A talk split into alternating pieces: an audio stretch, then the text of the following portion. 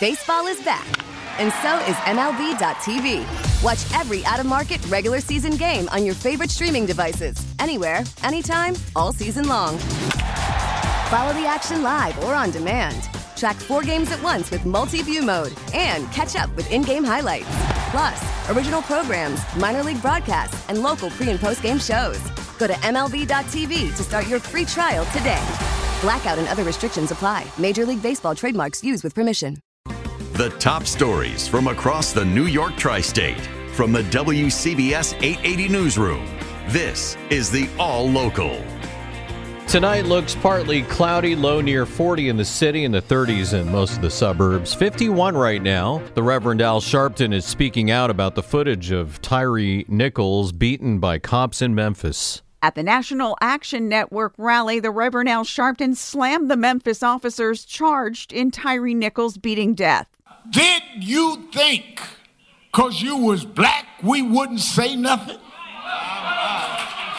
Did you think that you would hide behind your blackness? I want to say loud and clear that we will fight black cops, white cops, any color cops that commit crimes against us.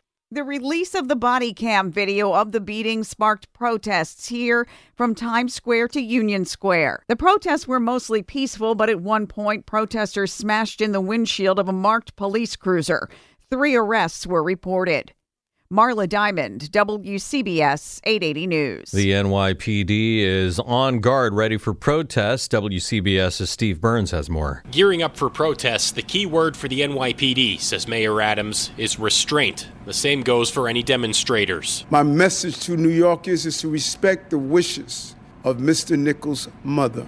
If you need to express your anger and outrage, do so peacefully. In a scripted address to the city, Adams says it's okay to feel sorrow and rage, but it should be turned into purpose. My heart goes out to Tyre, Nichols' family and friends and the people of Memphis. Given his long history around police reform, the mayor says Tyre Nichols' death brings him devastation and outrage. And as someone who's spent decades fighting for police diversity and against police abuse, I feel betrayed by these officers. Steve Burns, WCBS 880 News. Early this morning at a lower Manhattan subway station, a shooting. There were some really terrifying moments at the Canal and Broadway subway station. The police said two men were arguing and it got heated, and then one man shot the other twice. It happened at 1 o'clock in the morning, and witness Fahmy Mansour told Channel 7 she didn't think she would survive. I thought I was going to die. I didn't think this would ever happen to me, The man who was shot took a bullet to his arm and another to his torso. He's in stable condition. Just the day before, Governor Hochul and Mayor Adams each separately said the subways are safer and that subway crime is down 28%. Go figure. On Canal Street, Carol D'Auria, WCBS 880 News. Four Long Islanders are among 25 people who've been charged in a scheme to sell fake nurse credentials. Prosecutors say nursing students bought the illegitimate diplomas and transcripts from three schools in Florida. They're now closed. 7,600 people around the country may now be working as nurses without a real license.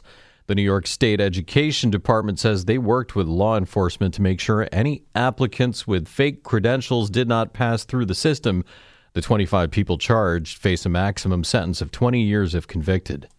A college football player from New Jersey is facing charges in the rape of a woman during a house party last year in Pennsylvania. 20 year old Dante White, a linebacker for the St. Francis University Red Flash, was hit with multiple charges for the rape that occurred last February, along with teammate Marcel Mami. They reportedly raped an intoxicated woman in the basement of a home in Loretto Borough, Pennsylvania. White was, was released on $75,000 bail, will be in court on February 8th. Let's take a look at the forecast now with meteorologist Bill Dager. And that forecast has been a milder one so far today, and that'll continue through tomorrow. Temperatures in the 50s, not bad for the final weekend of January. We'll see sunshine mixed with clouds for the rest of today. We've had a fair amount of clouds as of late, high 52. Tonight, partly cloudy, down into the 30s in most suburbs, 40 in the city. We'll do it again tomorrow, 52 again for the high with increasing clouds.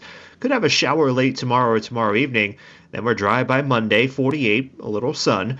Cooler beginning Tuesday, partly sunny 38, could even be a rain or snow shower that day, especially south of the city. Wednesday, then partly sunny and seasonable, high 36. Right now, temperatures range from 47 at Stratford to 53 in Newark. Mostly cloudy, 51 in Midtown.